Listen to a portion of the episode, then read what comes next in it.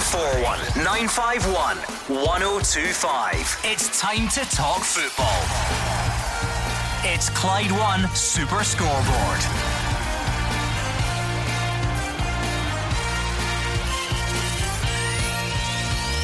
Good evening and welcome to Clyde One Super Scoreboard as we look back on another big night of European football. It was a sensational evening for Rangers, who knocked out Europa League favourites Borussia Dortmund to set up a meeting with Red Star Belgrade. Celtic are out of Europe altogether after a heavy defeat over two legs to Bodo Glimt, and it's back to the domestic stuff tomorrow with important games up and down the country. And speaking of a return, Kenny Miller is here alongside the returning Hugh Keevins. I've never been so happy to see Kenny Miller in my life. Anyway, Rangers are the talk of Europe after that elimination of Borussia Dortmund. Celtic are the talk of the steamy after freezing in the Arctic Circle. Well, you would, Kenny, when you think about it, wouldn't you, in the Arctic Circle? Uh, I think it was a watershed moment for Giovanni Van Bronckhorst last night. A landmark result this early in his Rangers managerial career. When he took over, I said he was an upgrade on Steven Gerrard, and that was met with a predictably hostile response, but I stand by what I said. He is an upgrade. Kenny summed that up last night. Sensational result. You know, it was looking likely at one point in the, particularly the first half that, that Dortmund were going to overturn it. You know, they were playing some fantastic stuff. They got two goals. Uh, but at half time, you know, Gio deserves so much credit for again, what he said had been worked on through the week in terms of uh, preparing for the game. He'd worked on a number of different things, back three being one of them, Lundstram stepping into the middle of that back three, and it just seemed to change the performance completely, you know. And Ryan Kent maybe freeing him up as well, getting him close to Morelos and giving him that free role uh, to go and hurt teams. And when he got on the ball, I thought he was absolutely fantastic in the second half, Ryan Kent, as was everybody, but him in particular, he looked so, so lively in the second half. And, you know, it must be right up there, Hugh. Again, you might be able to come up with a few results of similar stature, but to beat Dortmund over two legs is a phenomenal, phenomenal achievement for the football club. That's why I call it a landmark result, Kenny. Uh, these things don't come along very often. To to beat Borussia Dortmund among the favourites for the competition, home and away, is nothing short of astonishing. 0141 951 1025. That's the number you need to give us all your thoughts on last night. Rangers fans, how good was last night? I think that's all we have to ask you and open the phone lines and let you wax lyrical. Where does it rank, as Kenny says? Just how good a an evening was it? Were you there? Describe the atmosphere, the occasion, the size of the achievement, the draw, by the way, because Red Star Belgrade, um, not as fearful, I suppose, as, as Borussia Dortmund, but that's not necessarily the way it works. So give us all your thoughts on last night, Rangers fans, Celtic fans. Where did it go wrong? A bit of a changed team from Ange Postecoglou. Was that an admission that it wasn't going to happen on the night? You have no choice but to concentrate solely on domestic stuff. So give us all your thoughts, please. 0141951 1025. You, you've you've seen them all, and all different in, in different ways and in, in different eras. So, so certainly in, in the modern era, is that right up there? Oh, without question. I mean, when the draw was made, subconsciously I wrote off Rangers. I think and everyone did. Even yeah. even you would have been in amongst everyone else this that you, can't yeah. get blamed for this one. No, Don't no, worry. no, no. But th- they may try. Uh, but to do it home and away, that's the astonishing thing. Now, people will go on about Erling Haaland not being there. They can go on about anything they like. Uh, you're talking about the team who are second in the Bundesliga. Uh, you're talking about a team who, as I say, were among the favourites to win the Europa League. Uh, but it's the home and away aspect of it all that, that makes it stand out. And it's also, I think, the mark of a managerial talent that when it gets to 5 4 in aggregate, you not only come up with plan B, but plan C, as Giovanni Van Bronckhorst called it. Uh, in, the, in the heat of battle, Kenny was there, 50,000 people uh, going off their heads at Ibrox last night. In the heat of battle, he had the presence of mind to sort it all out. So, on a personal level, I think it's a huge night for Giovanni Van Bronckhorst. Uh, as a club, it's a massive night for Rangers. 01419511025. I don't want to hold you back any longer, so let's bring in Graham, who's a Rangers fan in Easterhouse, to kick things off. Graham, how good was that last night? Absolutely outstanding, mate outstanding. I thought the first half they showed how good they really were. the boy Bellingham was unbelievable, but the second half I thought we were brilliant. It's the crazy thing about it, Kenny. Over the two legs, it was pretty comfortable. There's there's so many layers to how impressive and unexpected this was. Going through at all under any circumstances would have been eye catching, but to do it extremely comfortably last week and by and large comfortable last night. You saw a bit more of what Borussia Dortmund were capable of, but the aggregate score tells you it was fairly comfortable for Rangers. I'm sure we'll get to refereeing VAR decisions. It should have been even more comfortable last night.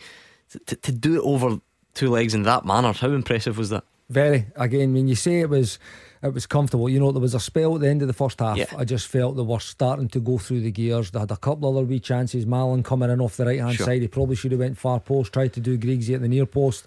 Uh, when Griggsy was called upon as well, he makes as he does makes a couple of good saves. Uh, uh, to keep them at bay, but the second half, you're right. I mean, for all their play, even in the first half, for all their play, I thought they kind of stood up to it. It was maybe just that wee five minutes at the end of the first half where I really thought, well, oh, if they get another one here, it could be game on. But the, again, the, the change at halftime was a masterstroke, you know, and it gave them a different a different platform to go and press. It gave them an extra body, obviously, back there defensively as well. It freed up Ryan Kent, as we've already said, and, and he looked scintillating form in the second half, like he was for the full game last week. Mm-hmm. A constant threat. Uh, and making top top players looking very very silly when he's when he's run at them doing that step over. So it was a, a, wonderful performance, and you know the atmosphere you asked about it was bouncing. See when that goal went in the, to, to make it seven four, The disallowed one. the disallowed one that shouldn't have been disallowed, the roof came off. You know, it was already bouncing, but the roof came off. It was incredible. Absolutely incredible. And that 7 4, like again, that would have been looking really, really comfortable. And by the way, for the second half performances and the way the, the goal came about, it was no more than deserved. Graham, as a Rangers fan, how how special was that last night? Where does that rank for you in terms of you know big results that you'll remember forever? Oh, it's up there with the Lyon away game. Remember the 3 0 game? Yep. That's up there with that. But it was amazing. I, and I'd like to say to Kenny, how good it's important it's James Tavernier to Glasgow Rangers. Well, there you go. You know, it's taken, what's that, five minutes to get on it. I said last night, he's one of the first ones that, that people turn on, you know, whether, oh, he's no good enough defender or he's no this or he's no that. Tav pops up, but I mean, that's 75 goals. It's, it's absolutely, right it's incredible. Absolutely incredible. And you could put another 50 assists on top of that as well, probably. He's, and that's not just his numbers, you know. See, to have the character to stand up, and people question him as a captain, but to have the character to stand up every single week and turn out, put the armband on, and go and perform to the manner in which he does, under all the pressure and under the scrutiny that he constantly falls under the minute any negative result comes about, is testament to him and, he, and, Given- and, and his performances and his character. given the atmosphere that uh, we play our game in, uh, James Tavernier is always going to be haunted by what was uh, put into the club's match day programme, which should never have got into the programme in the first place. Uh, and the, the Rangers fans took serious umbrage at the time. But as Kenny said, ignore programme articles and simply look at the stats. And the, the, the, he is a leader.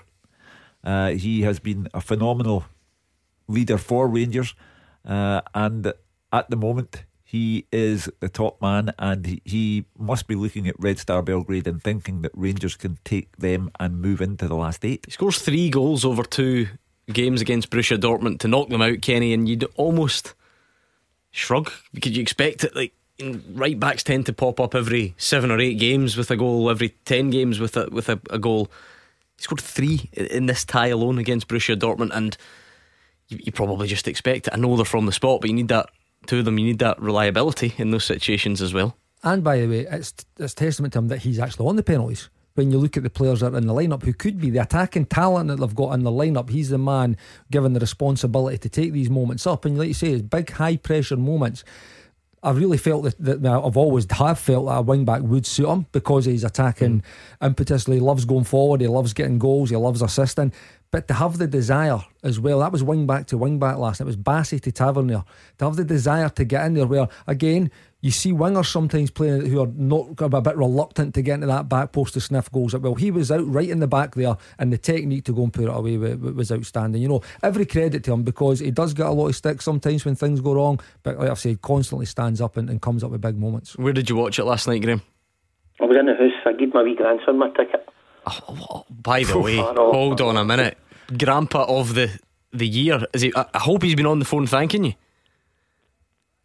No, it was his birthday. Oh, what? He's not going to forget that date in a hurry, Hugh. I wouldn't have given my grandkids a ticket to you. No, no, I regret it now, mate. I just been my feet on my tail. birthday or no birthday, I regret it. I hope he's not listening. Thank you, Graham in Easterhouse 01419511025. Uh, John's also a Rangers fan. Are you down off the ceiling yet, John?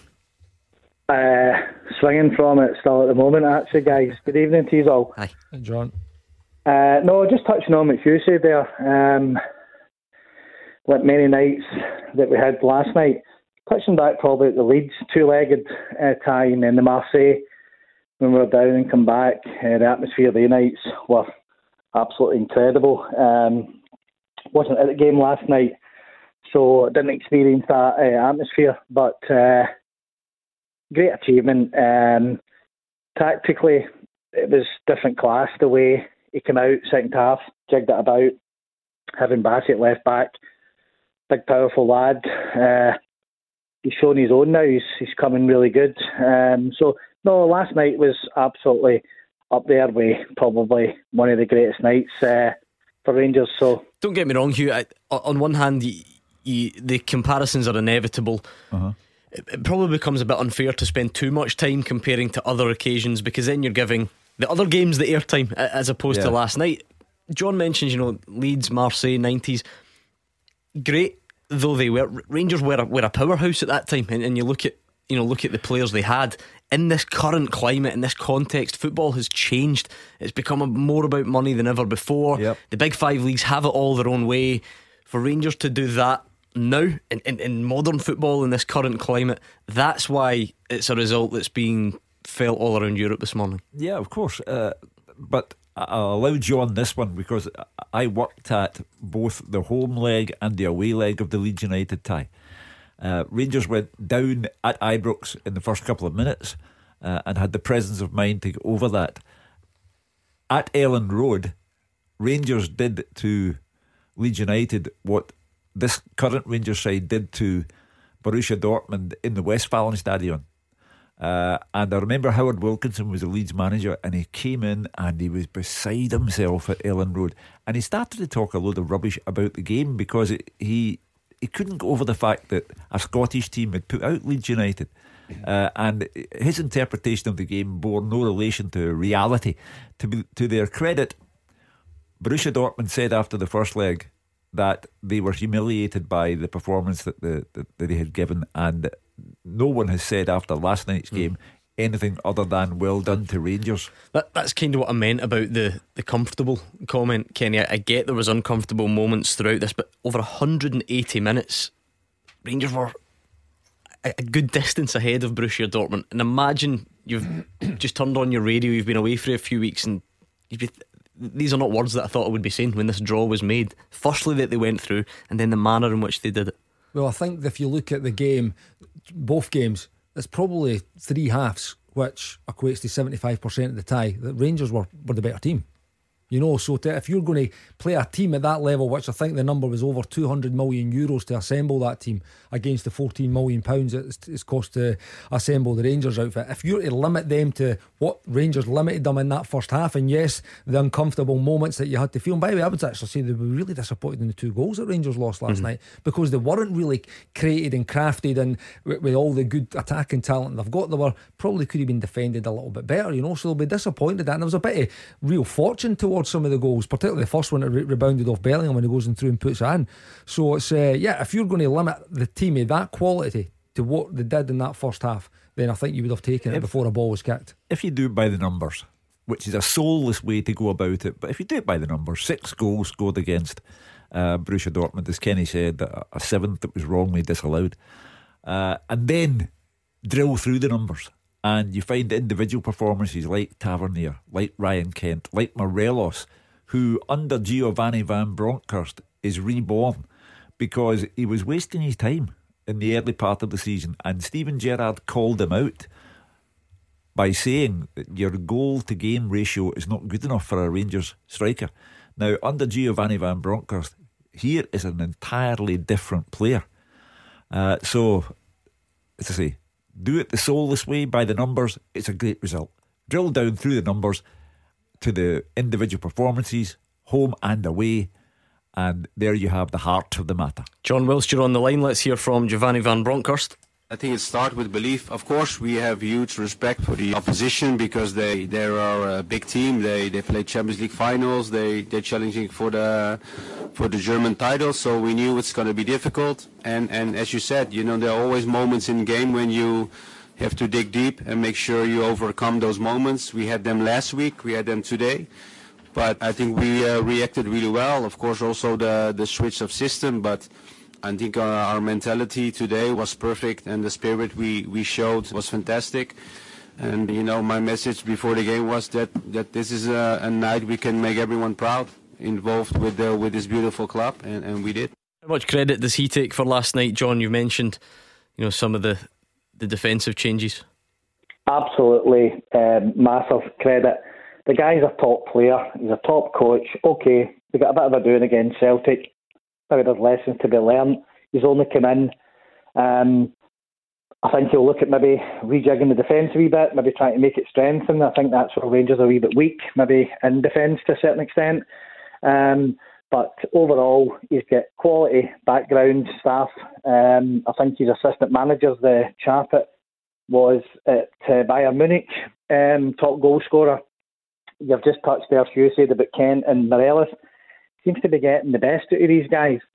So, aye, it's upwards and onwards, and really looking forward to uh, uh, another good season, hopefully next year. But let's concentrate on the league again and and, and marry on for that because there's huge uh, stakes with that 40 million at stake as well. So that's obviously yeah. completely up there as well on, on, on the eye for, for the manager and the team and the fans and everything that goes with Rangers Football Club. I mean, PR92's on Twitter. What I really like about Gio, he's not afraid to make a sub at half time and change the system to get the result. That would have been a huge feather in his cap, whatever happened last night, Kenny. You go through, that's the bottom line. But what, as Hugh says, once you drill a bit deeper and see the tweaks that were made in game, it makes his part in it look even more impressive. It does, and uh, and he deserves all the credit in the world for it because he's the one that has to make the call.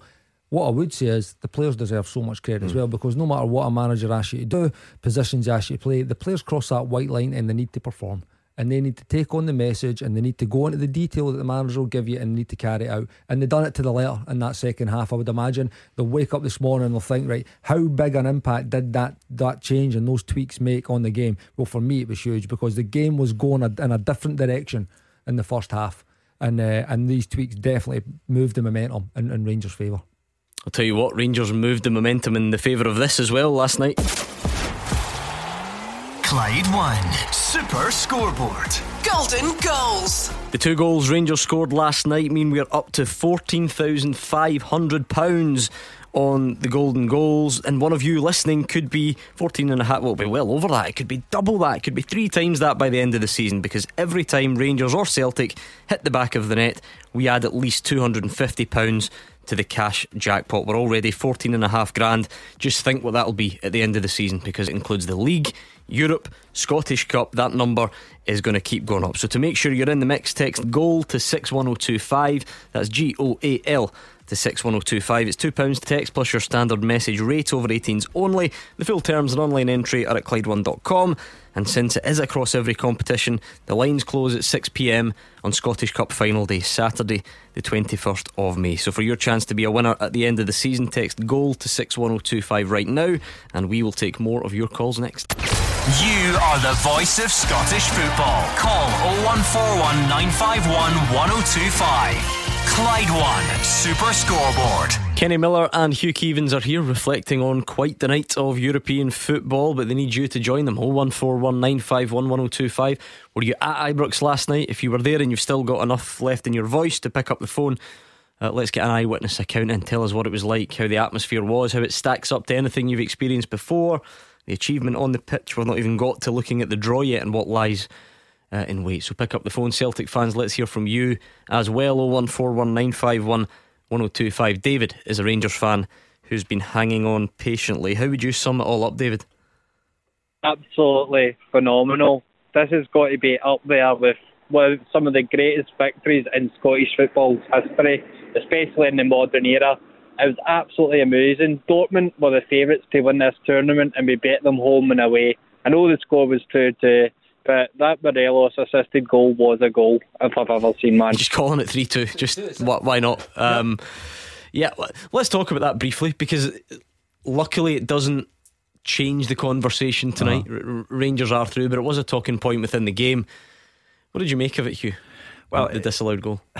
You know, the, the amount of arguments that we've had on this programme about VAR, and people think that VAR is the silver bullet. It will cure all ills and we'll never have an argument again. Well, last night proved that VAR is not perfect and does make mistakes, and top class referees look at the screen and still get it wrong, even though they're given the, the opportunity to say, hmm. no, no, if anything, the foul is on Morelos, not the other way round. So for me, it nails the argument that VAR will cure all the problems that we have, and also the calibre of referee. Our referees get slated, and at times deservedly so.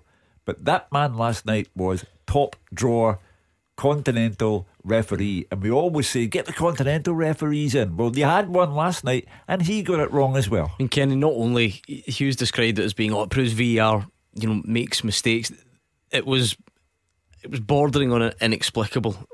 I don't think anybody who watches that, anybody at all, and that's saying something in this most divisive of sports, nobody thinks that was, that was the right decision. And as Hugh says, it's a top level official with the benefit of VAR. And that's the concern because the, the professionals, the people that are supposed to see this for what it is, have got it wrong. And not just one. Guys are looking at, I don't know, there is now two or three on the panel that are watching the game also. They're the ones that have said, you need to look at this because this could be a foul. Well, when you see the angles, it's, it's clearly not. If anything, like Hugh says, Can kicks the back of Morelos' leg. He didn't see Morelos coming. He seen the pressure for Kent. He didn't see it for Morelos. Morelos clearly gets his leg and his body in between ball and man and then takes the ball off him legally and then gets kicked but keeps his keeps his, his stance, goes through, squares at 7 4, game over. You know, and it never impacted the game, but it could have. But it just shows that VAR is not perfect. And we've been saying it all along. Yes, certain decisions, it will clear things up. With these moments, it's still open for interpretation and human error. I saw someone pointing out that it actually does rob you of a couple of coefficient points because you obviously get more for a win than you do a draw. And, two, so. and, and what is it, two and a half grand or two, 250 quid for a goal as well? On, on, on the, you're right, yes. golden goals. That's a very, very important point. Can we just add it on like David has in his head? No, producer Callum's shaking his head. Uh, I mean, David, is that, you said, you know, right up there, modern history. Scottish football. As a Rangers fan specifically, what did it mean to, to see that achievement last night? Uh, the only thing that echoes it in my mind, and this will show how, how good it was for me, was the winning of 55. Uh, it was right up there with some of the greatest moments I've experienced in my, my football life. It was uh, joy unconfined. It was, it was absolutely amazing. This is the moment you live for as a football fan when everybody writes you off and you rub it right in their faces. I suppose the thing, David, this is the cherry on top for sure. But over the last kind of you know three four years, Rangers haven't really had many disappointments in Europe, have they? I mean, the Bayer Leverkusen was a stretch too far. Malmo in the Champions League qualifier would obviously be a big one. But other than that, they just managed to handle Europe pretty well and then go and top it off last night.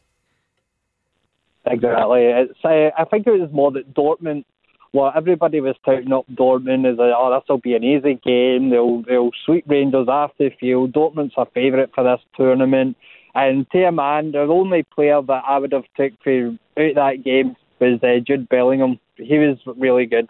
I'll I'll admit that. But Ryan Kent, Morelos, everybody was absolutely brilliant. The club crest is a line, and the, the team is full of lines last night. Yeah, I mean, Kenny, the the point that, that David makes about you know just the feeling around that you've you were there last night and you've also been involved in, in many big nights. Did it have that same feel or, or perhaps even better? It was it was incredible from start to finish. I, th- I think coming into it because you're four two up, there's so much anticipation going into the game that it was building from kickoff. You know the place was absolutely jumping before before a ball was kicked. Then the penalty goes in and gives you that extra cushion, and the, and the whole place was rocking. You know, it was an mm. again, is it as good as best of there's been so many atmospheres. Sure. old firm games again European nights. Again even that first game back in the Premier League was an incredible night. I was wasn't playing that night. I was in the I was uh, watching it as well and that night was was an incredible. But last night European nights are different you know because I think the fans as much as they're demanding and they expect the best and you expect you to win they turn up with a little bit of a different vibe to them you know. And when the, that performance from last week uh, in, in Dortmund then but backed up with this the place was, like I said, when the when the seventh goal with the Morelos cut back to Kent went in, it, the noise was phenomenal. Hugh, what David says about you know everyone expecting Borussia Dortmund to sweep Rangers aside, does that make specifically last night even more impressive? Because maybe they did underestimate Rangers in the first leg. We, we'll never know, but it would uh-huh. it would be a, a fairly common conclusion to, to reach. Maybe they did. But they wouldn't have last night because they saw what happened and they knew they were up against it and they had to be at their best and they had to go for it. And yet Rangers still handled it on the on the night last night. At five four, I thought, oh oh, uh, because we've seen it so many times before, uh, and that's why I think it's uh, even more impressive from the manager's standpoint because he kept himself together at five four and he did what had to be done to eventually turn it into six four and but for uh, incorrect decision by the referee, it would have been 7 4. Um, these things are all open to personal interpretation. Here's an old guy's way of looking at it Rangers won a European trophy in 1972 on the basis that Rangers haven't won a European trophy since. Uh, you can pick out a result that you think is the best result since Barcelona in 1972 the two games against uh, Borussia Dortmund, for me, I think they're the best since Barcelona because, as you made the point earlier, Gordon, the times in which we live, uh, Borussia Dortmund are supposed to be from a different strata to Rangers, but Rangers have beaten them home and away. I, I think it's the biggest in decades. Well, he didn't beat them at home, just in, just in David's calculator because he's added on that goal that was disallowed. Well, yeah, I yeah. take your point. Oh one four one nine five one one zero oh two five. Thank you, uh, David. Frank, what stood out for you last night? How would you sum it up? Well, to coin one of the songs that the Rangers supporters use, simply the best, because that's what it was. It was unbelievable. I'm old enough to have witnessed Rangers playing Bayern Munich in the late 60s, early 70s with Gerd Muller, Beckenbauer, Sepp Maier, Bertie Vogts, we beat them. Last night, Kenny's 100% right. Er it was frightening, the atmosphere. It was electric. Never, never. I go to Ibrox regular. I've been going since I was a kid, 10 year old. I'm 63 now. I've never experienced that. It was frightening. And one other thing, the manager, what a tactical move at half time Eh, it, it was spot on. I think Steven Gerrard would have been naive. This guy was tactically up for it. He made he was brave enough to make the change. It worked. Finally, John Lundstram, unsung hero. I say to the, the Rangers supporters, get off his back, support the guy because he, he gives everything, and he's you you need a player like that in your team. I'm sitting next to Ryan Jack, and he sat in at the back later on in the game. He was brilliant. You can't achieve what Rangers achieved with only a couple of people pulling their weight. It's going to be everybody, and you, you could almost do it, Kenny. Run through every one of them, and maybe we will, depending uh, if the callers bring them up. But again, that's not a bad one for Frank to pick out. No, I think he's been. You know, he's he's been in and out of the team since the start of the season. No, really found his feet and uh, in, in a playing sense. I think when you're a Rangers midfielder and you want to play the way that Rangers want to play, you need to be really, really good in the ball. You need to be constantly on it. You need to be probing. You need to be making things happen. It wasn't really happening in that sense when he first came to the club. I think now they've found a blend in there, and this is what football is. It's about relationships and partnerships in certain areas of the field. Ryan, uh, sorry, Ryan uh, Jack coming back into the team. I think it's taken that little bit of responsibility of John Lundstram to do that side of it, where Ryan Jack is more than capable and actually really willing and wants to get on the ball as much as he can, be on the half turn, play, popping balls off, getting it again, still getting forward, and Lundstrom can sit in there and be the quieter one, breaking a lot of play up, particularly in games like when you're playing top level opposition like Dortmund. You need somebody, like Frank says, you need somebody that's going to do that job. And when he's then asked to go and play in a foreign position at mm. centre back, he slots in seamlessly. And he, you know, it was excellent. He read the game really, really well. Goldson and Balogun next to him, to be honest, were outstanding as well. Again, we'll go we could go through the team. Every single one to a man done their job well, particularly in the second half. But in the first half as well, they had to stand up to a lot of pressure. But uh, yeah, and, and to be and let's be fair, they obviously did have ropey moments in the, in the goals that conceded, but didn't allow that then to affect them. You mm. know, that's it. They, they come back because they still had that lead to protect. But Lundstram again, like Frank says, he deserves a lot of credit because a lot were had him had him gone as a lost cause. That, that's it. He's not going to play again. And Giovanni in the last four or five games, he's put him in mm. and he's performed very well. I do think, like I said, Ryan Jack coming back in alongside helped. him, I think has helped him. Hugh, context is important for players, isn't it? Because this doesn't take anything away from him. But Morelos is he's your main man, and he's he's meant to be your main man, and that's what he does. And Ryan Kent is multi-million pound winger and schooled at Liverpool, and, and that's what he's there for. When you tap into guys like John Lundstram, written off, perhaps people thought he was on his way out of Rangers. I don't mm-hmm. know. Calvin Bassey changing position in and out of the team, young, trying to to prove himself. So for, for those guys in particular to step up must be extra pleasing for the Rangers fans. Without question, uh, Lundstram has had a checkered career at Ibrox uh, at, at, the beginning. Some rated him, others didn't. Uh, the important thing now, though, is to see this result in isolation. To knock out Borussia Dortmund is a phenomenal achievement. Now, whether it's Lundstram, Morelos, Kent, Tavernier, whoever, they have to focus now because, as Kenny well knows, you have your highs I mean, there was a high in the Westfalen Stadium, and then they came back and drew against Dundee United. In terms of Europe, this is a massive high, but they have to get their minds right and not assume that Red Star Belgrade are a downgrade mm. on Borussia Dortmund, and therefore Rangers are as good as in the last eight. They have to be careful now.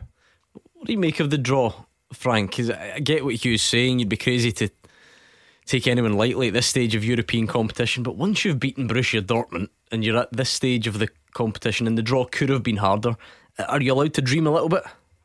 Well, uh, Dortmund were the favourites just about. What does that make Rangers?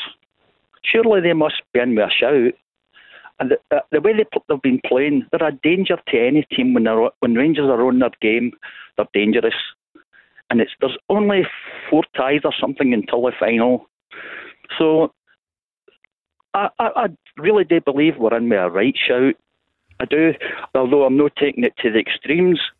Every team in that competition are top class. Red Star will be no different. I'm a little bit wary of talk like that. You know, it's like in this weekend, I will mention his name. It's like saying there are only four rounds to go against Josh Taylor. What could happen to me? Uh, you know, yeah. so, uh, you know, as I say, see last night in isolation. See it as an incredible achievement for every player, uh, for the manager, but see it for what it hmm. It was your step into the last 16. Now you have to work again. I do get the logic of that, Kenny, obviously, and I'm sure that's the message that the manager will be trying to get across to his players, but we're not there. We're allowed to speak a bit more freely if beating Borussia Dortmund, knocking them out, doing it in the manner that Rangers did over the two legs, if that doesn't give you confidence and belief that you can then go and do the same with all due respect to Red Star Belgrade, then I'm not sure how that's that's possible. You've got every right to look at it both ways. The bottom line is like I said about the change of system at half time. When Rangers play uh, Motherwell at the weekend, they need to cross the white line and perform and get three points because that's the next game now. And three points are absolutely vital. There can be no more drop points uh, for Rangers moving forward, definitely in the next few games. Uh, and then when they play Red Star in, in mm. 10, 12 days' time, they're going to need to get up to that same level. Because see, if they don't, you'll lose. That, that That's it. Because, mm. like, uh, like Francis says, it's top level opposition. Every one of these teams are more than capable of beating the other one. So it's who turns up on the night. In the two legs, Rangers turned up better than Dortmund. That was it. The, the, Hmm. Their players performed, the big players performed, the, they defended really, really well, they attacked well. When their moments came, they took them. And that's where that's where the difference was over the two legs. Rangers were better than Dortmund over the two legs, and they're going to need to be the same again against Red Star. And just to double check, if Motherwell get anything at the weekend, they're better than Borussia Dortmund. That's- Yeah, that's- that's, the way it correct. works. Great. Yes, okay. yes. Thank you, Franco. One four one nine five one one zero two five. Celtic fans, what did you make of last night? We'll hear from you and your manager next. 0141 951 1025. This is Scottish football's league leader, Clyde One Super Scoreboard. Hugh Keevins is back. Kenny Miller is here. I mean, we've got more important things than your health to talk about. No offence, you know, big big night last night. But are you glad to be back? You glad to be out? We've not seen you in ages. I know, uh, and I've missed all of you.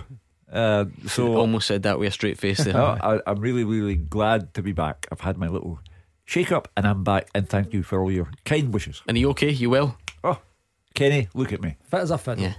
Did, so did you give it to me or did I give it to you? We'll we'll deal with that later on, right? 01419511025 or Twitter at Clyde SSB. Uh, of course, big night for Celtic last night, understandably overshadowed by uh, the size of the achievement at Ibrox. But let's go over it. Let's find out where it went wrong and anything else that you took away from last night. Ross is going to kick us off. How do you feel about it last night, Ross? Um, hi Hugh uh, and Kenny and God all well. Um, yeah, no, last night for me was an embarrassment at the highest order because we should have been able to handle a team the size of Bodo Glimt, and the fact that we've been beat over two legs is nothing short of embarrassment.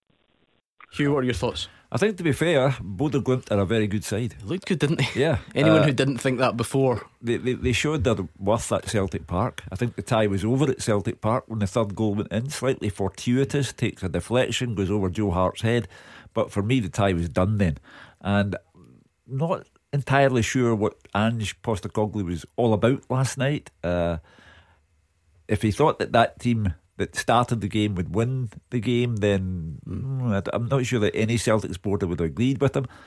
Uh, and it went from bad to worse. I thought that Bodo Glimt, in fact, were due a penalty before they scored their first goal. Uh, challenge from Anthony Ralston. Uh, when the first goal went in, it's 4 1 in aggregate, and it was good night. Uh, and there, there were individual performances there that were really uh, below par. Uh, Nir Bitton, uh, Matt O'Riley. Ugh, th- th- There is no point in singling out individuals, actually. It was just a rank bad night, and I- I've rarely heard Ange Postecoglou sound as downbeat as he did after the game. We'll get into some of the nuts and bolts of it, Kenny. But sort of overall, what, what c- conclusion do you take away from from Celtic last night and over the two legs? Well, over the two legs, I, I have to say, I thought Bodo Glimt were excellent. You know, and they're a really, really good team. Probably again underestimated because they're an unknown quantity really in European football. But the way they played over the two legs, it was excellent. I did get the sense that maybe Ange wanted knocked out with the with the team that was picked, and he could concentrate on the on the league and the domestic uh, scene rather than the Europa Conference or what the, I think that's what it's called, Europa Conference League. And do you think It's, that uh, do you think that changed from leg one to leg two? Was I was it think so. because of the deficit? I think so because it's a big ask to go away from home and, and overturn a two goal uh, deficit against anybody. Never mind a team that had, had showed to be better uh, uh, uh, the week before. So listen, there's no way he would approach the game thinking he's going to he's pick a team deliberately to get beat. But I think he's definitely going to have had one eye on the Hibs game and resting players like Callum McGregor is is. for- When he is your leader and the heartbeat of the team, in my opinion, I think Jota, Juranovic, gonna- absolutely, and Carter it's not, Vickers. it's not as strong a team as what they could have put out. Over the two legs, I think Celtic got off lightly. I think 5 1 uh, flatters them. Uh, last night, when uh, Bodo Glimt went ahead as early as they did, I thought that Celtic were looking at a proper caning. Uh, it didn't come, uh, but over the two legs, they've conceded five goals. I, I, I do think that Bodo are a very good team with an excellent manager who has higher places to go. Uh, I think they're dismissed because they're in the Arctic Circle uh, and they, they, they've got a quaint little ground. All of that doesn't matter. It's the guys on the park, and they are a very good team. I think Celtic got off lightly.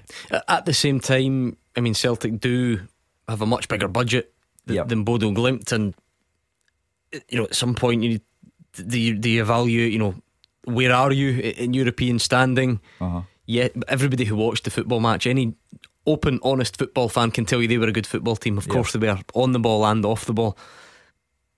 But it just seems like we, every year, we, at the moment, Europe's a source of perpetual frustration for Yeah. Celtic. The, the, you know, in the uh, Europa League group, you know, they were only one point behind Real Betis by the time Yeah. uh, the the group ended, and they had their moments.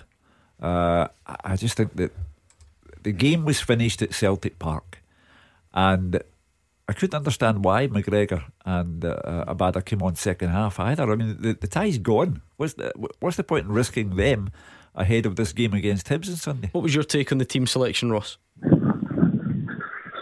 Um, I just felt like last night and set up to basically just go out and fulfil the tie. I don't think we had any ambition of going there and getting a win. So I think if that's his attitude, then I think he needs to reevaluate it because as a club like the size of Celtic, we should be going there last night trying to get through, not the fact that we're going there just to fulfil a fixture. So definitely I think it was a weakened team on the basis that Ange knew that we were out before the ball was kicked. You'll have heard the other side of it, Ross. Great thing about social media that the debates are already out there. Lots of your fellow Celtic fans, and maybe we'll hear some of them on the phone, saying things along the lines of, well, you know, they were better than us, and we're not ready to progress yet, and we're still three points clear, and we've won the League Cup, and I would have taken your hand off if you'd offered us this position at the start of the season. Why do you sound a bit more frustrated than than, than those people who are, who are giving those types of arguments? I just feel like obviously in terms it's good, right, fine, fair enough, we're out of Europe and we can concentrate in the league. But at the end of the day, Celtic fans want big European nights. Look at last night at Ibrox, a big European night, and they were up for it and they went through. Uh, it's that's the thing that's frustrating. Like Celtic as a club have had massive European nights in, in the past, and that's what the Celtic fans want. They want success. So the fact that we're getting beat off Bodø/Glimt is just it's embarrassing. But at the end of the day, we we get we get we get overly we get beat over the two legs. Fair enough, I accept that. But I just think that the league's no no no the league's good, but it's not everything. Celtic fans want success, and uh, for example, I think last night was just uh, an embarrassment for a Celtic fans' point of view. The fact that Rangers went and dominated against Dortmund, and and they're obviously having a a great time in Europe and, being there. So but you have to focus on your own club. I think it's a backhanded compliment to Ange Postecoglou that disappointment is as widespread as it is about last night and about Europe, because he's the man who inherited the train wreck and turned it into a cup winning team and a team that's at the top of the league. And yes, they were very poor, home and away, against the Norwegians. But it's not as if the Norwegians were of no merit whatsoever. They're a very fine team who, you know. Is, it- is it the hope that kills you then? Because again, if we go back to August and I say to Ross, look, you'll finish third in the group, you'll give Betis and Leverkusen a bloody nose at times, you'll finish third, then you'll go out in the next round of the Conference League. He probably takes that then. But then having seen the progression of the Celtic team and you know when this draw was made and even before what were we only eight days ago, there was a bit there was a bit of optimism surrounding it. I can imagine what I'm going to hear and read in in coming days. You know, it, it's the the third European competition that Celtic have gone out of. There's a joke in there about the Eurovision Yeah, or yeah, something. I've seen it a few Yeah. thousand times on And- social media. and they'll have to live with that because it's just a it's a, an established fact. They were out of the Champions League before Ange Postecoglou had time to draw breath. Uh, the Europa League, as I say, to finish a, a point behind Real Betis in the in the group, I don't think is the the worst thing I've ever seen or heard. Uh, but once into the third competition, uh, it, it just went away from Celtic, and they, like Rangers, even though Rangers were the victors and Celtic were the vanquished, they have to think only about Hibs away, noon Sunday, as Rangers must think about Motherwell at Ibrox, three o'clock Sunday. Ross is embarrassed by Celtic last night. It's a strong word, Celtic fans. Do you go as far as that, or would you be somewhere uh, in the middle? Let us know. It's time for this. Beat Beat the Pundit with the Scottish Sun. For the best football news and opinion online, thescottishsun.co.uk slash football. Listeners, I need your help here because we're staring at a whitewash for the pundits. It's four out of four for the pundits this week, and my weekend will be ruined before it even starts if we can't get a victory for you on the board. Even Gordon Daly took on a, a minibus full of Rangers fans last night and he still beat them on the tiebreaker. So please, let's do it tonight. Let's put Kenny Miller or Hugh Keevins in their respective places. 01419511025. Lines close at 7. Tackle the headlines. 01419511025. Clyde One Super Scoreboard. Hugh Keevins and Kenny Miller are here. It's 01419511025. We're about to hear from Ange Postecoglou on what happened uh, as far as Celtic's exit from the Europa Conference League goes last night. So, Celtic fans, stay in touch. And Rangers fans, I think we could probably extend this show uh, to four hours, six hours, eight hours, and you would find more stuff to talk about from last night. It was just one of those evenings. So, keep the calls coming, and we'll speak to you after this. Beat the Pundit with the Scottish Sun. For the best football news and opinion online, thescottishsun.co.uk slash football. There's a bit of pressure on Josh and Canvas Cambuslang because the pundits are four from four this week, and we need the listeners to get a victory. Josh, are you up to the challenge? Right up for it, Gordon. Yes, I like that. Josh sounds sounds convinced. I'm happy with that. Uh, heads, it will be Hugh Keevins. I don't know. Did you get the chance to do much studying during your isolation period? What What were Do you, you know- doing with your time? Uh, well, uh, reading plenty of newspapers and what have you. But I listened to That's the same as you do every other day. I listened every night uh, of this week to uh, Beat the Pundit, and I've won every night. And now that Oh, I'm here, come on. They all say that when they're at Uh, home well, and the pressure's off. can- uh, exactly, and that's the, the crux of the matter. The pressure's off when you're sitting in your kitchen. The different matter standing here beside Kenny Miller. Right, let's find out. Heads, it is Hugh. Tails, it's Kenny Miller. And it's Tails, so you can wait until next week. Let's put Kenny up against Josh. We'll give Kenny some Clyde too, so that he doesn't know what Josh is saying. Josh, 30 seconds. Answer as many questions as you can. And if you don't know, pass and move on, okay? Right, we'll do it. Let's go. 30 seconds on the clock, and it starts now. Who won Rangers' penalty last night? Ryan Kent, Which Celtic manager signed Virgil van Dijk and Stefan Johansen? Ronny Deila, Which English League One side did Jamie McGrath leave St Mirren for last month? Name either national team that Lubo Moravcik played for. uh, Slovakia, Name either scorer for Scotland in the most recent match against Denmark. Che Adams, Name any Scottish Championship team whose stadium has a grass playing surface. Partick Thistle, Aberdeen unveiled a statue of which former manager today. Alex Ferguson. Okay, let's bring Kenny back. Kenny, can you hear us? Sure can. Same set of questions. 30 seconds on the clock. Your time starts now. Who won Rangers' penalty last night? Ryan Kent. Which Celtic manager signed Virgil van Dijk and Stefan Johansen? Oh, Ronny Deila. Which English League One side did Jamie McGrath leave St Mirren for last month? Pass. Name either national team that Lubo Moravcik played for. Slovakia. Name either scorer for Scotland in the most recent game against Denmark. Che Adams. Name any Scottish Championship team who has a grass playing surface. Ayr. Aberdeen unveiled a statue of which former manager to date. Sir Alex. And how many current Scottish top flight clubs has Nicky Clark played for? Two. What do you think, Josh? Is that last question done you? Aye, I think he, if if he's got that last one right, I think he's beat me. Because you pretty much went the same on everything else, didn't you? Uh, Ryan Kent did win the penalty last night. You both knew that. Neither of you knew that Jamie McGrath is now a Wigan player. Um, I'm impressed with this. We should oh, we should have put this question to you. Have you heard about Hugh's history with Lubo Moravcik? No, we'll do that for another night. Uh, you had the choice of Czechoslovakia. You're the only person in Scotland then who's not right. Czechoslovakia or Slovakia. So you fact, both. wait a minute, I'm thinking I have actually. Right, that's right. still We'll, we'll, we'll get back to that. Yeah. Um, so two all after three questions. You both went Che Adams. Poor John Souttar getting overlooked. Um, this was a fairly easy one, over half the division. Um, maybe producer Callum just trying to catch you out. Ayr and Partick both have grass, so do Morton, Inverness, and Arbroath. You both knew Sir Alex, so we're level. And it does come down to how many current Scottish top flight clubs has Nicky Clark played for? Rangers, Dundee United. He never played for Aberdeen, so it is two, Josh. He's done you on the last question. Ah, aye, done his- Hard aye. lines, Josh. Do you know what? Big effort by the way. That was a push That was all good. the way there. Josh, Big You effort. cannot grumble at that. One, two, three, a four. A five, in fact. Josh, you've lost with a five. You need to give that another go sometime. We'll make it a rematch next Friday then. All Good man, it, Josh. Good All man. over it. Thanks for taking part. Catch you later, right? Josh and Cam, you're feeling hard done by losing the f- five. Oh. Because was there not a 2 1 or something earlier this week anyway? Yeah, Joe, I thought Josh did all right. Yeah, yeah. I would be, I'd be happy with a five any night, winner or loser. I think they were on the generous side tonight. Producer Callum, maybe a wee Friday treat for you. I like it when they're high scoring. Um, did I miss out the second question actually? Neil Lennon signed Virgil van Dijk and Stefan Oh, Johansen. did I? Yep. You both said Ronny Deila, so I knew that it, it didn't affect the score. Um, but it was towards the end of, of Neil Lennon's first spell. So there we go. It was just when I turned my sheet back over, I thought, I don't remember saying that. There you have it.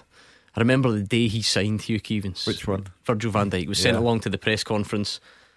Let's be honest, what are you going on at that point? Apart from the fact you walk in, big, cool character, massive, Oh. just sits and you think, you know, wonder, you you wonder what this, what's he going to amount to? And then he goes on to, he's done all right, hasn't he? Oh, brilliant. brilliant. I, I just remember him But- scoring the winning goal at Pittodrie very, very early on in his time. A little Tapped flick. in from yeah. the, the corner. And then he just looked at the Aberdeen fans and I thought, oh. He did the old calm down gesture or something yeah. that night, th- This guy knows he's good. Yeah, he was not bad. Uh, 01419511025. As promised, I did say quite some time ago and didn't get around to it. My apologies. Ange Postecoglou says his side were well below par across both legs, and the two games were their worst European performances of the season. I think over the two games, I think we've lacked a little bit of the sort of intent and intensity we need to to bring to these games. Um, just we just didn't perform, and um, you know, from our perspective, we've we've been pretty consistent this year in in sort of bringing a, a certain level of intensity and intent in our game, and we haven't for these two games. So, um, and know.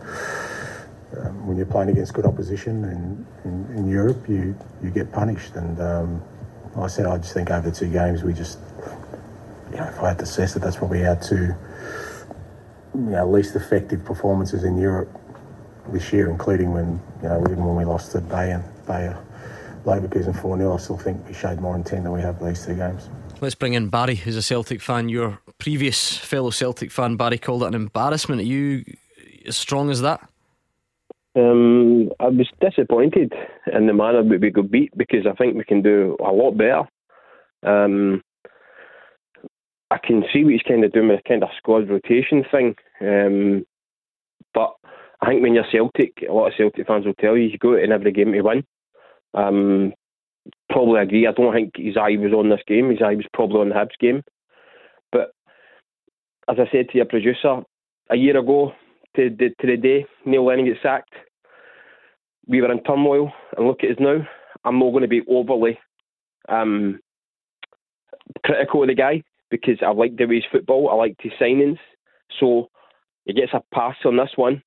Um, for me, anyway. Yeah, football will always be a package, Hugh. If Celtic were 10 points behind tonight in the league and hadn't won the League Cup, and then you get a result like that last night, then you know then the reaction's obviously a lot more severe. This is one part of Celtic season that's not gone to plan, and I guess fans like like Barry are sort of um, compensated by what, what's happening elsewhere. I think he said one thing and did another. Ange Postecoglou. He, he spoke before the game about basically uh, Celtic have to win every game and every competition in which they compete. The team that started the game was not designed to win that match. And here's the story now Celtic have 11 league games left to play. They are three points in front of Rangers. If Ange Postecoglou wins the league, it is borderline miraculous given the point at which he started as Celtic's manager, the disarray that he inherited. So it's gone. Bodo Glimt is now a thing of the past. Europe is out of mind, out of sight. Uh, it's all about 11 league games starting at Easter Road. Uh, and that will be a tall order for Celtic. Noon. Uh, he's, he's already, and unlike him, he's already uh, mentioned the fact that they played in an artificial pitch. They had a long journey home. They get home late. They have very little time to recover. They're up at 12 noon against Hibs. So uh, it's not like him, but he's drawn attention to these things before the game starts. However, there is now no margin for error. Kenny spoke earlier about Rangers being unable to drop any points. They're three behind Celtic. Celtic have to negotiate Easter Road in the way in which they negotiated uh, Pittodrie uh, recently, uh, Tynecastle, uh, and they had that purple patch where they, they went to Tynecastle and Pittodrie and beat Rangers and beat Hibs Yeah. and Dundee United and so on and so forth. That's all that matters now. One game at a time. The first box you tick is in Edinburgh on Sunday. Kenny, you can build a case. He's not gone down to Argyle Street and plucked 11 strangers to go and line up for Celtic. Nir Bitton's played so many games, won a lot of trophies. He wears the captain's armband last night. James Forrest, he's the player of the year in Scotland only a couple of years ago. Stephen Welsh, he turned down a bid from Serie A for him in the summer. So you, you can make a case to say these players should be able to go and, and do a job. But you're never going to be able to ignore the fact that if that was a must win game last night, Jota plays, McGregor plays, Juranovic plays, Carter Vickers plays. So, you know, managers can say these things about I picked a team to win a game. It's hard for people to totally buy into that when you see who's left out. Well, the reality is it's not their best team. And, and that's it. Yes, you have a squad, and yes, you can talk about, yeah, well, I fully trust the players, and any 11 I pick should be more than, more than capable to go and deliver the performance that I need them to deliver to win the game. The fact of the matter is, all the players you've just mentioned, your Jotters, your Cal McGregors, your, your Carter Vickers, they are starting players, and come Sunday, they will be in the starting lineup, you know. And had that game been a a draw at 1 1, even at Parkhead, or even maybe even a 2 1 defeat, I still probably think that that team would have been. They play. Uh, yeah, I think it would be a different team selection. You know, the bottom line is that's it. It's not their best team, and I don't think it's a disaster that they're out of Europe. Barry says Ange Postecoglou gets a, a pass on this one. Is that that fair for you? That is that a reasonable reaction? I think it's fair, and I think it's fair based on what you says or, or what you say. It's a package. You know, the, the top league had they been five points behind, six points behind, like they were at the turn uh, at the break, then it might have been a different animal. You know, because oh, we're out of Europe, we're six points behind, blah blah blah. But they're not. Going for- to Easter Road on Sunday is a huge game, and there's no Mm. doubt those players have been kind of protected for that game. I think for the first time since he got here, Ange Postecoglou nodded in the direction of the circumstances under which he works. The league would be a miracle after what happened last season. He's 11 games away from miracle. And I think he had Easter Road on his mind more than he did Bodo. Yeah, Barry, is there a case to say that some of the the fringe players that came in didn't do themselves any favours? Um, I'd, I'd say so. I'd, I'd, I just want to bring a, a point. That, see, last night when I was watching, especially when Forrest was out in the right wing, Bodo had three players round about him, and there was very little support from Anthony Ralston. And the one time Ralston got beyond uh, Forrest to give him a bit of support, they swung the ball in, and G. Marcus was running the ball in the box. Right, fair enough, he didn't make the keeper work. But I just thought it was simple things like that. Bodo were incredibly well drilled. They were inc- everybody knew their job, and I just think that last night was just it was making up numbers. I didn't think that it was a an exercise to go out and win the game, and I feel I kind of feel bad for the Celtic fans that went out there because I mean it's like the Arctic Circle, and a lot of Celtic fans have travelled out there and expect a performance and they never got one. So I think as well they'll be disappointed, but um, to say it definitely wasn't. He's definitely had Easter Road in his mind. I think his, his starting eleven will be Hatate. Uh, sorry, his, his front six will be Hatate, McGregor, um, Rogic, and uh, Jota, Giakoumakis, and Abada. A lot of them didn't play yesterday. Yeah. So I, you know, I, I think I think Celtic will win comfortably at Easter Road if they play. Okay, let's bring in Davy. Thank you to Barry. Let's bring in Davy and Wishaw and get his reaction. How do you feel about it all, Davy? I'm just, I'm, I think all the Celtic fans should just sort of take stock and think about before before kick-off last night. We knew that was a nothing game, and the way some of the Celtic fans are reacting is just way, way over the top. What What about go back eight days then, if you can, Davy? Celtic Park was absolutely full.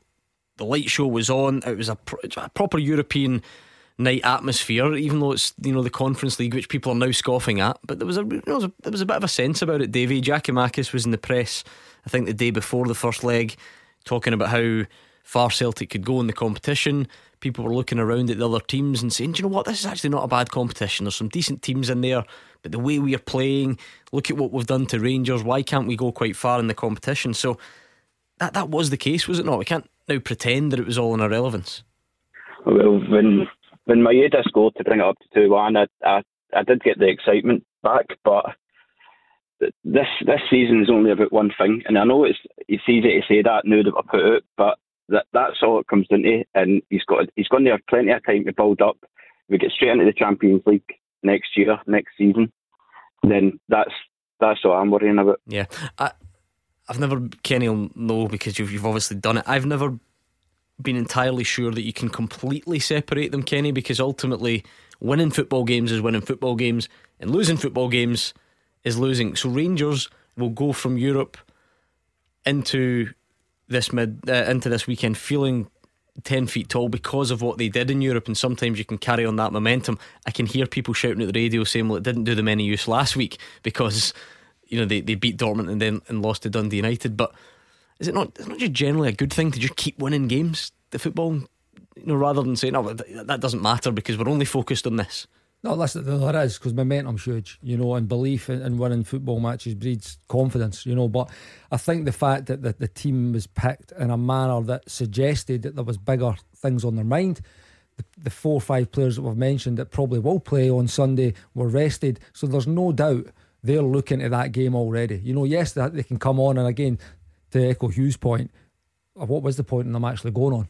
You know, because at four one, the, the game's done. You know, the game's done. That what if one of the really, really important players, Cal McGregor, for instance, had picked up an injury on that artificial surface as well, which isn't great on the body. Would have been better served to actually save save all the legs based on the, the tie being done. I, but you know, I, I think going into the game, the players who have been rested, which is what they've been, they've been rested for Sunday. They'll now be fully focused on going and getting three points. Yep, the the, the, the result of the two legs is disappointing, but it's all on Sunday. I'll give you my amateur psychologist point of view on that one, Kenny. I think he thought 4 1 in aggregate, half time. This could end up messy. This could end up 6 1, 7 1, mm. 8 1.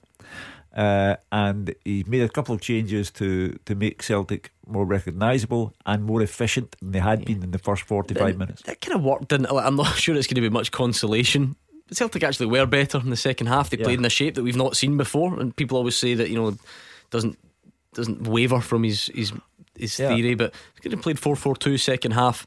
Did actually look a lot better there were moments across the two legs where Celtic were, were banging the tie, but all the big moments, Bodo got right, Celtic got wrong, and and that's why the Norwegians showed that you know they they're a decent outfit, and yeah. based on, on the last two games, as, as Ange Postecoglou says, that was that was their worst in Europe this season, wasn't it? I go back to where we live. Can you imagine if it had got worse? Five's bad.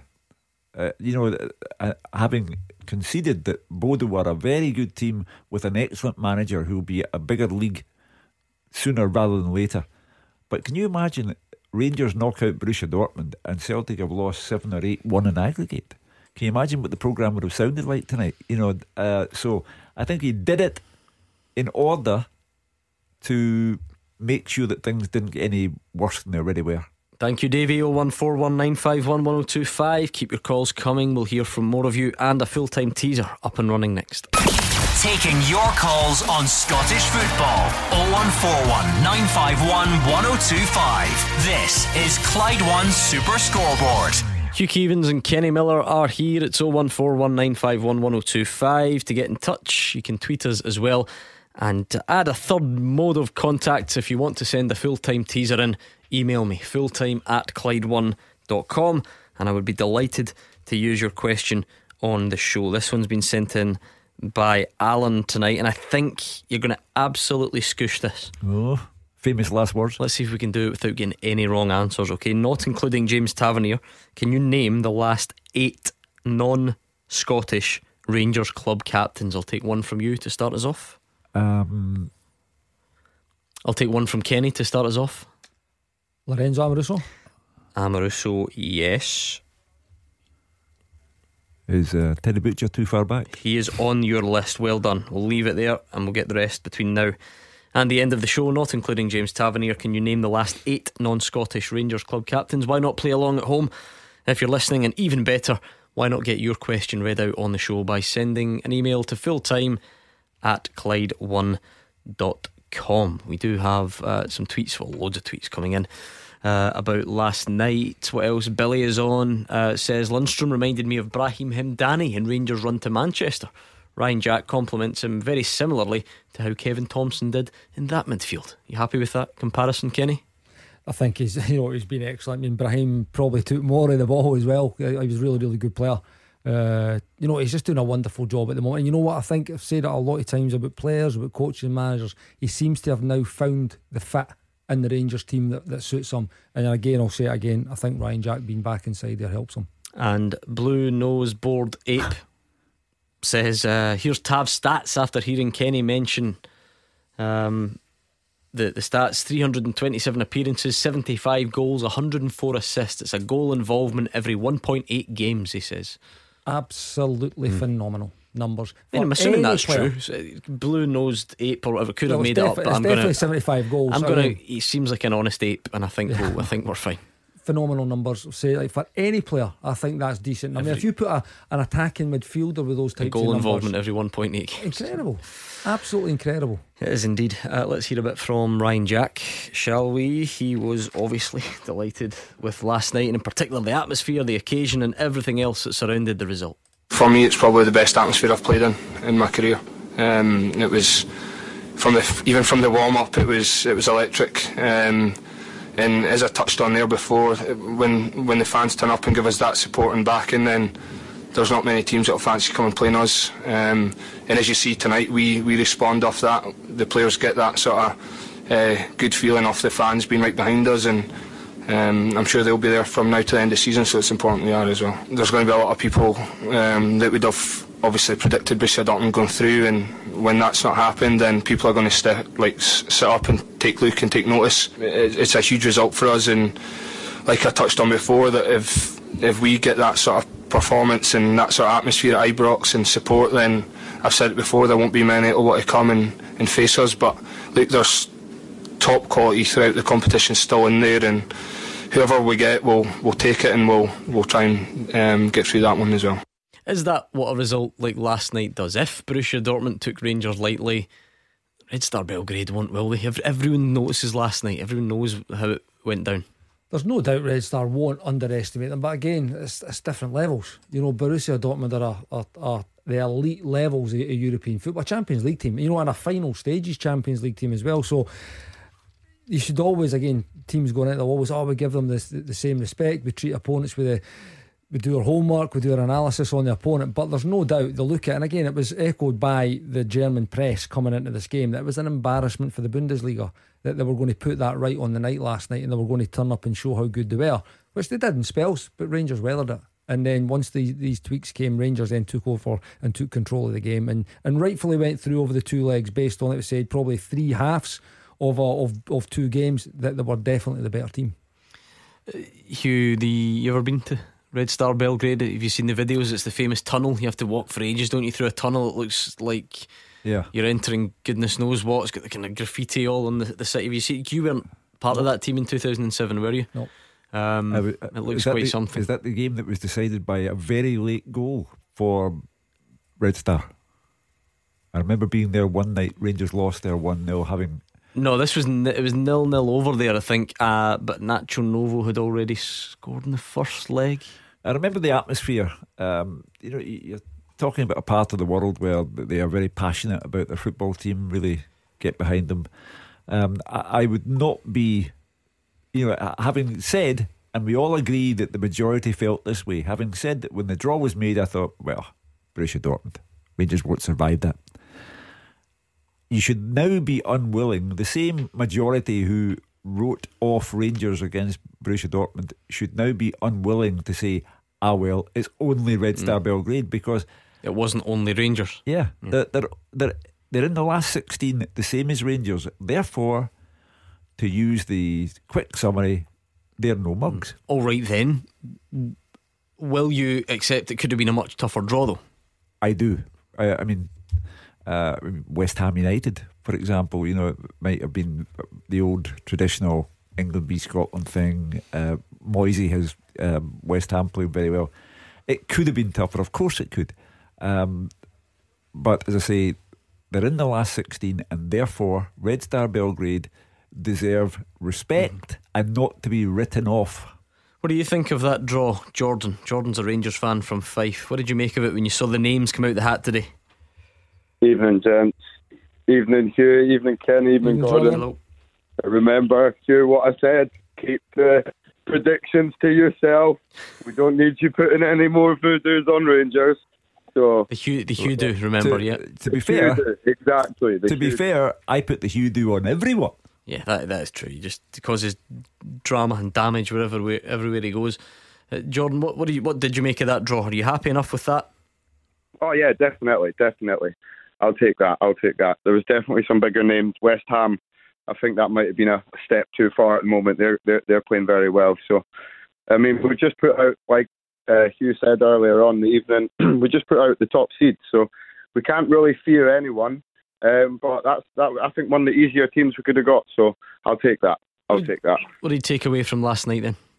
Uh, I've got two, two, two points I'd like to make if that's all good. Uh, first one was on Bassey. Um, I thought Barisic looked absolutely petrified from the first five ten minutes. His confidence is shot. So when Gio put Bassey onto the left wing, he com- absolutely controlled the game. Um, he was the making of our, us winning that.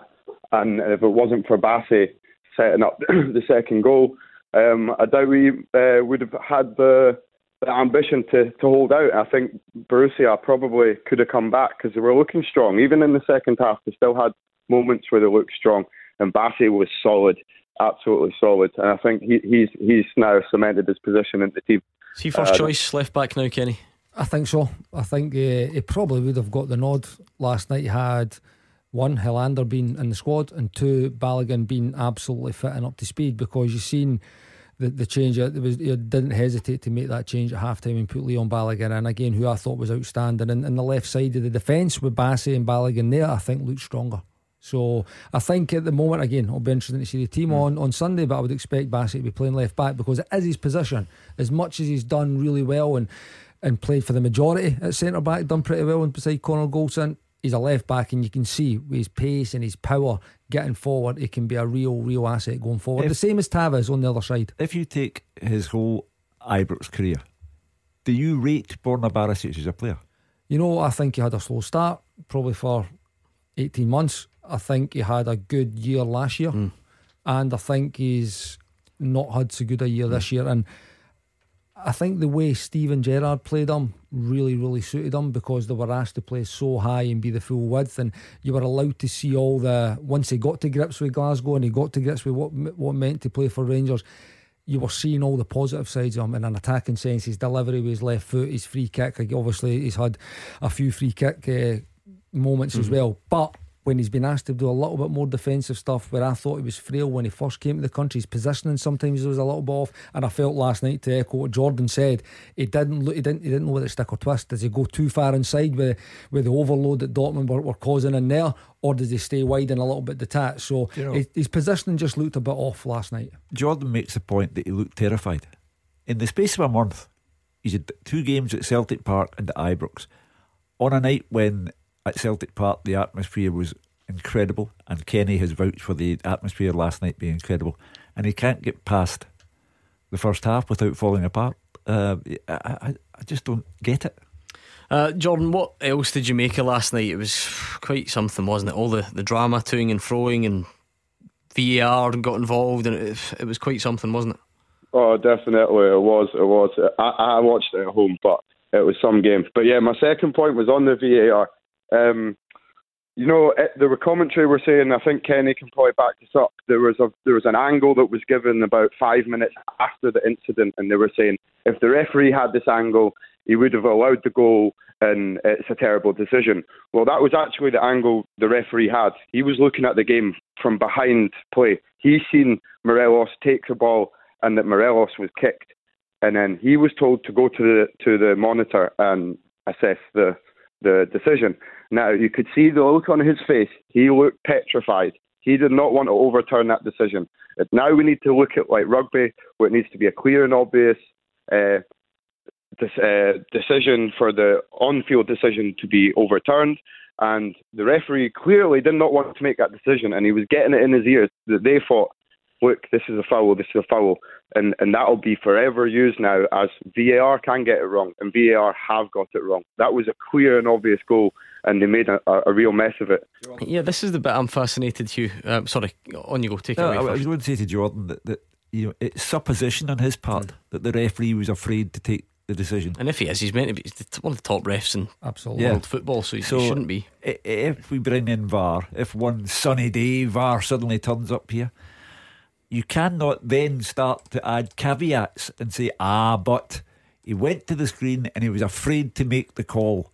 What do we do there? well, you did the amateur psychologist bit 10 minutes ago, so we're, you know, Jordan's allowed to have his crack at it. What was strange about it, Kenny? Because I feel like a lot of people are not, not making excuses for the ref or letting him off it, but they're saying, well, we don't think he saw the crucial angle. Fine, fair enough.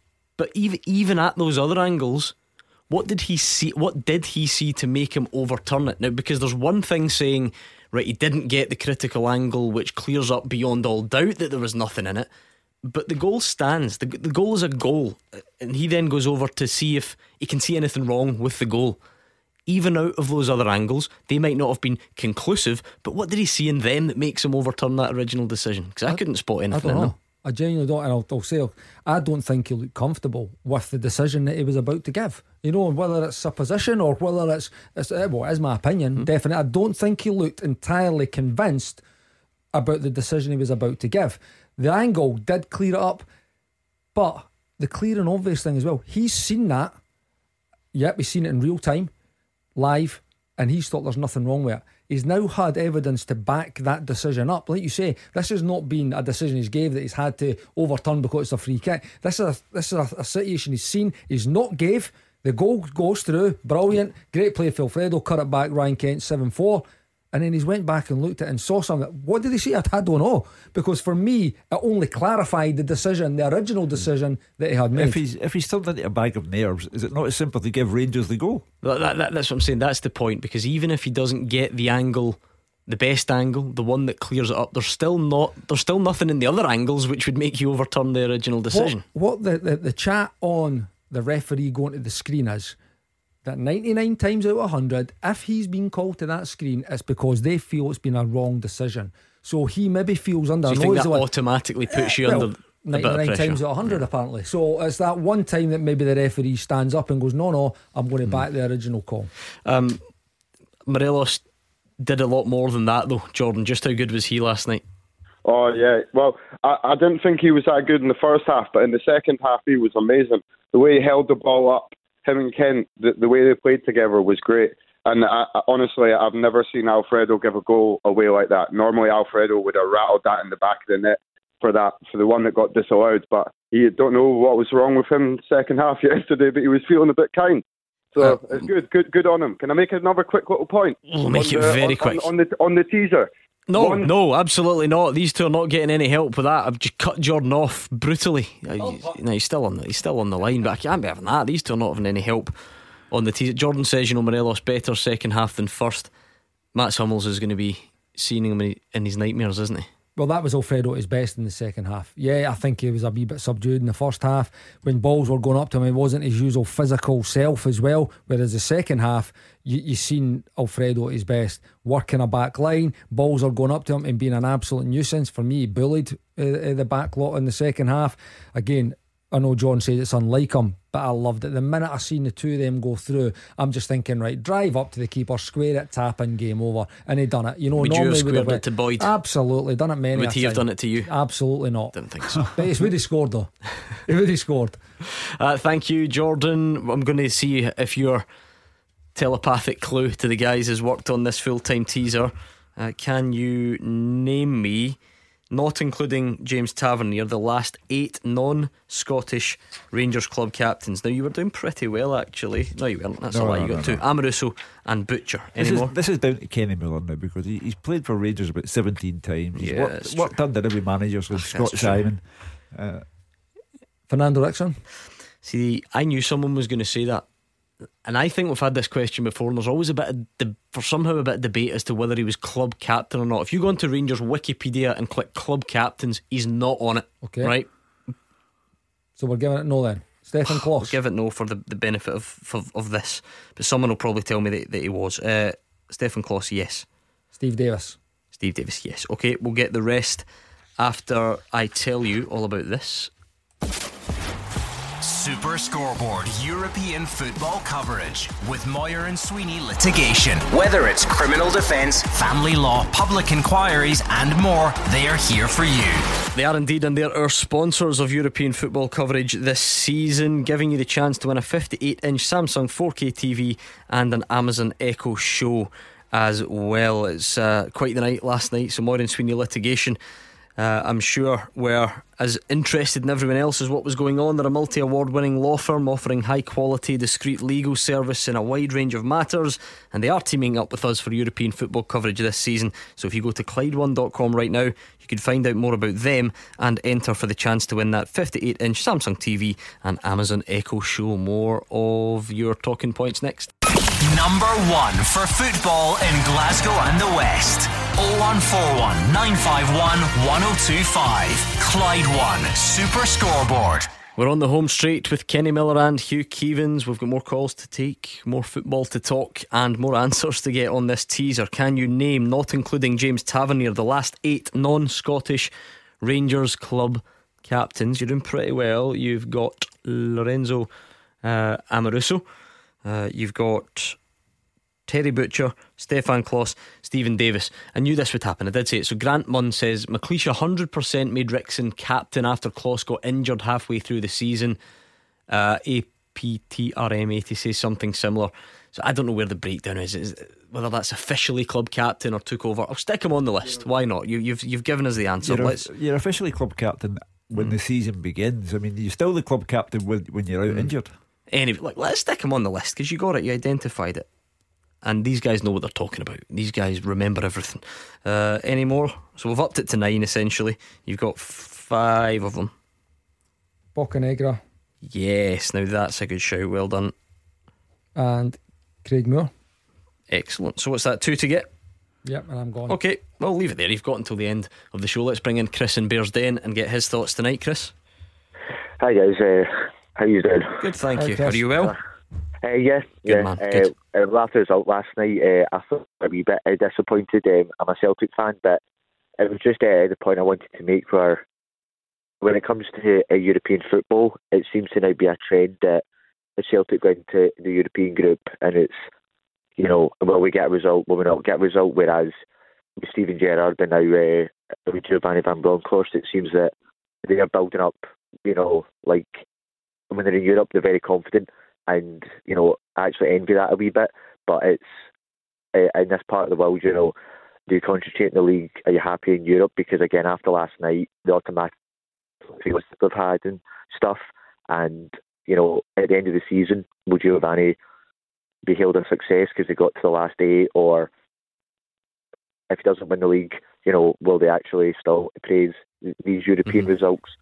Because as a Celtic fan, I'd rather win the league, but that's because I don't feel as if we perform in Europe as well anymore. I, th- I think. Yeah, everything forms a big picture, doesn't it, Hugh? Yeah, I think 99.9 of the Celtic support agree with Chris. They, they value the league above all else. Uh, Europe will hurt a bit because they've been played off the park twice by Bodo Glimt. Uh, and 5 1 aggregate could have been much worse, and they don't like it. Of course, they don't. But I think you have to cut Ange Postecoglou some slack here. This guy comes in, the season ha- before has been an unmitigated disaster.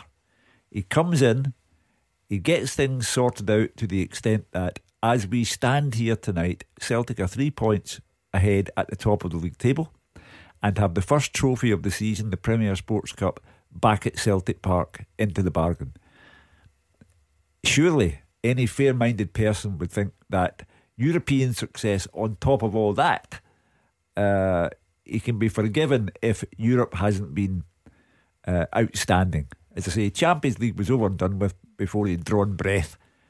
The Europa League, he approached every game, and at times you thought, he's mad, you know, to try and talk about winning games uh, away from home like Real Betis, and he's two up against Real Betis, and you're thinking, but to cut the guy some slack, he's top of the league.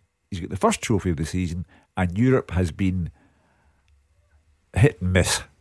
But surely, in his first season, he's entitled to that.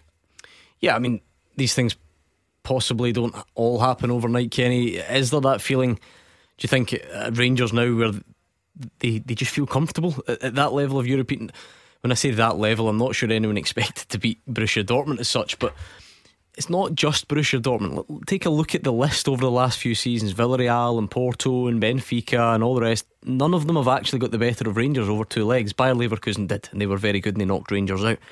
Um, is this as a result of you know, sort of building that rather than that? I'm assuming it doesn't just happen overnight. They, they, they look comfortable. You know, they look as if the game that they can play matches up against the really, really good teams. You know, they can play a different way. Again, you see, that's, a, that's been a, probably the first time in what, oh, or almost, I know there was a little bit in Motherwell when Steven Gerrard in his first season played a back three, but it was one game and it was never seen again. Last night, there's a there's a different way you can play against these teams, and it seems to suit Rangers. They've got listen, Rangers have got really really good players, and when they come up in the two performances, they have turned up and they've shown how good players they are. But what it does is it's a different game completely. They don't have to really go and break teams down the way that they probably do nine times out of ten uh, domestically, and it suits them, you know. And they've built up a a level that they know what they're going to be facing. They know what they need to do when they come up against these European teams. You know, and like you say, that's not just the Dortmund game. There's been some real success stories over over the last four years in Europe. I mean, you know, they've came through some incredible, even tough uh, qualifying campaigns as well. Like they end up playing like 15, 16 European games over the course of a campaign. So it's uh, they have got used to it. They are experienced in it. They know what it takes to win big games. I mean, you've got players again. Alfredo's goal return has just been sensational. You've got a player who, in that, those games, seems to thrive. He's definitely saved some of his best performances in a Rangers jersey for the European nights, and his goal return uh, is better than one and two. Mm. So it's, it's phenomenal. Now, Chris, you I'm sure, acknowledge the way football works. You'll feel very differently if things go wrong at Easter Road on Sunday. Are you confident Celtic just get back to business and carry on where they left off? It's a lot this season, it's because it's been so close. Instead of actually looking so far ahead, you, you're like that. You know, we could draw uh, at, the weekend, and then Rangers win, and your three points is, is down to one. And so it's like, and now it seems each week you get nervous all over again, and you're never comfy because uh, I think Ange has exceeded his own expectations. That now people do need to cut him some slack because at the start of the season I didn't expect us to be at the top of the table. So it's like he's exceeded his own expectations. So folk can then jump on his yeah. back and things uh, don't go right. You know, you just have to look back at what he's done. Yeah, it's going to be a big weekend anyway. Sunday's going to be a cracker. It's the old psychology Sunday. Celtic go first. What can they do? Do they stretch the lead or do they falter? Do they give Rangers the opportunity to close the gap? It'll all be very exciting, I'm sure, but not before we get past tomorrow, Hugh, St Mirren oh. Hearts is jumping out at me because yeah. Hearts are having a, a, mini wobble, and Stephen Robinson had to wait for his St Mirren debut, and he'll get it at home tomorrow. I, dare say he wasn't all that disappointed that the Dundee game was uh, called off because of the terrible weather. Uh, it's given him time to work with his players, get his ideas across, and I, I don't think Robbie Neilson will be looking forward to this. Uh, because the, the, the St Mirren players, the, the, the crowd at Paisley, will be looking to give the team that uh, new managerial bounce that can offer a company uh, an appointment like this. And he's an astute manager into the bargain, Stephen Robinson. Uh, all around me, uh, I, I, see great matches tomorrow, Gordon, because uh, Aberdeen Dundee United, they unveiled Sir Alex's statue that the Aberdeen Dundee United game when Sir Alex was at Pittodrie and Jim McLean was at Tannadice. They were then known as the new firm. It's a wonderful occasion for him tomorrow. Uh, Dundee, Mark McGhee against Livingston. He really needs a win in that match to win over the Dens Park crowd. And St Johnstone going to Ross County after beating Hearts uh, and thinking about getting away from that bottom place in the league. So, everywhere tomorrow, interest and intrigue. Yeah, it's going to be interesting. Kenny, what did you make of that appointment of, of Stephen Robinson? And he obviously, like we said, he did have to wait the game off during the week. Yeah, I think it's a really good appointment. I mean, you'll know him well for your being a Motherwell fan. I think the job he done there, he transformed his team from the bloody nose and elbows of this, the, the semi final against Rangers to playing some very, very good football, changed his system, uh, changed players, played some brilliant stuff and got third, you know. And his team tomorrow could potentially win and go fourth, you know. So it's a big, big incentive for him. Aberdeen, Dundee United, Hugh, these famous old rivals have locked horns many times. There's a statue of Sir Alex at Pittodrie these Now, days. What how, about that? How would you like to be Jim Goodwin tomorrow? The new Aberdeen manager, and there's the statue of the man who will forever be the greatest manager in Aberdeen's history. And I don't know if Sir Alex is staying and will attend the match tomorrow, but Jim Goodwin. I think he is. Well, you've got it all to do then. You know, Sir Alex will be in and about the place early on. He'll be talking to everyone. Uh, without doubt, the greatest Scottish manager of all time will never be surpassed uh, because of what he achieved. Um, so I wish Jim Goodwin well. Uh, he started off with a draw, didn't he, against Motherwell? Uh, but he really will want to win that for himself and his players and the club first and foremost. But I wouldn't like to lose at home to Dundee United with Sir Alex watching. How big is Ross County against St Johnstone, Kenny? Ross County are in 10th. They're four points ahead of St Johnstone. Are we at the stage of the season where they win that and it kind of makes them safe? On the flip side, obviously, if St Johnstone win it, you know, it's, it's game on in that battle. I, I think based on form and again a severe lack of wins over the course of a season, if Ross County win that game, it might be a bridge too far for St Johnstone or Dundee. To I mean, Dundee would be potentially nine points, and St Johnstone would be seven points. you want So Stato? It'd be a big, big ask. You want Stato? You've been doing some research, have you? St Johnstone haven't won in Dingwall for five years. I think we well, those I was going to say fifty-five years. Those, or those records are there that. to be broken, aren't they? Yeah. uh, right, let's finish with this teaser. Then you've got two more of the last nine, as it's turned out. Rangers club captains who are non-Scottish, and it doesn't include James Tavernier, Amoruso, Butcher, Klos, Davis, Ricksen, Bocanegra, and Moore. Is there another Italian in there? No. Oh. Well, it's not give us a clue. Come on, you. I need need help here. I'm toiling. Right. If we're talking, who's the furthest back there of the list By so way, far? is there Butcher, a- right? Is there a De Boer? No. No, No. But I was going to say from from Butcher to now, if I said to you, who's the best player to play for Rangers since then? You'd give me a couple of names, wouldn't Yeah, you? Laudrup. Gazza, Laudrup. Laudrup. Yeah. There we go. Laudrup. Okay, and one more, which must have been. Would this be before? Yeah, before Terry Butcher. Just just before, maybe. Eighty-three ish. 83. I think he's Northern Irish. Yeah. Oh, Come on now, Hugh. I can Finish see it off. Give him the Yeah, initials. this is Gordon. Hughes. This is going to be Hughes era. Give him the initials. J M. Oh, he's John. gone. Yeah, well, it's John. Yeah, it's a safe bet, though, isn't it? Mitchell. Forget it. You're thinking Joni Or go. Mitchell because he's your favourite musician. Uh, John McClelland. John. Big John, of course. Thank you, Kenny. Thank you, Hugh. We're back at two o'clock tomorrow, and GBX Anthems up next.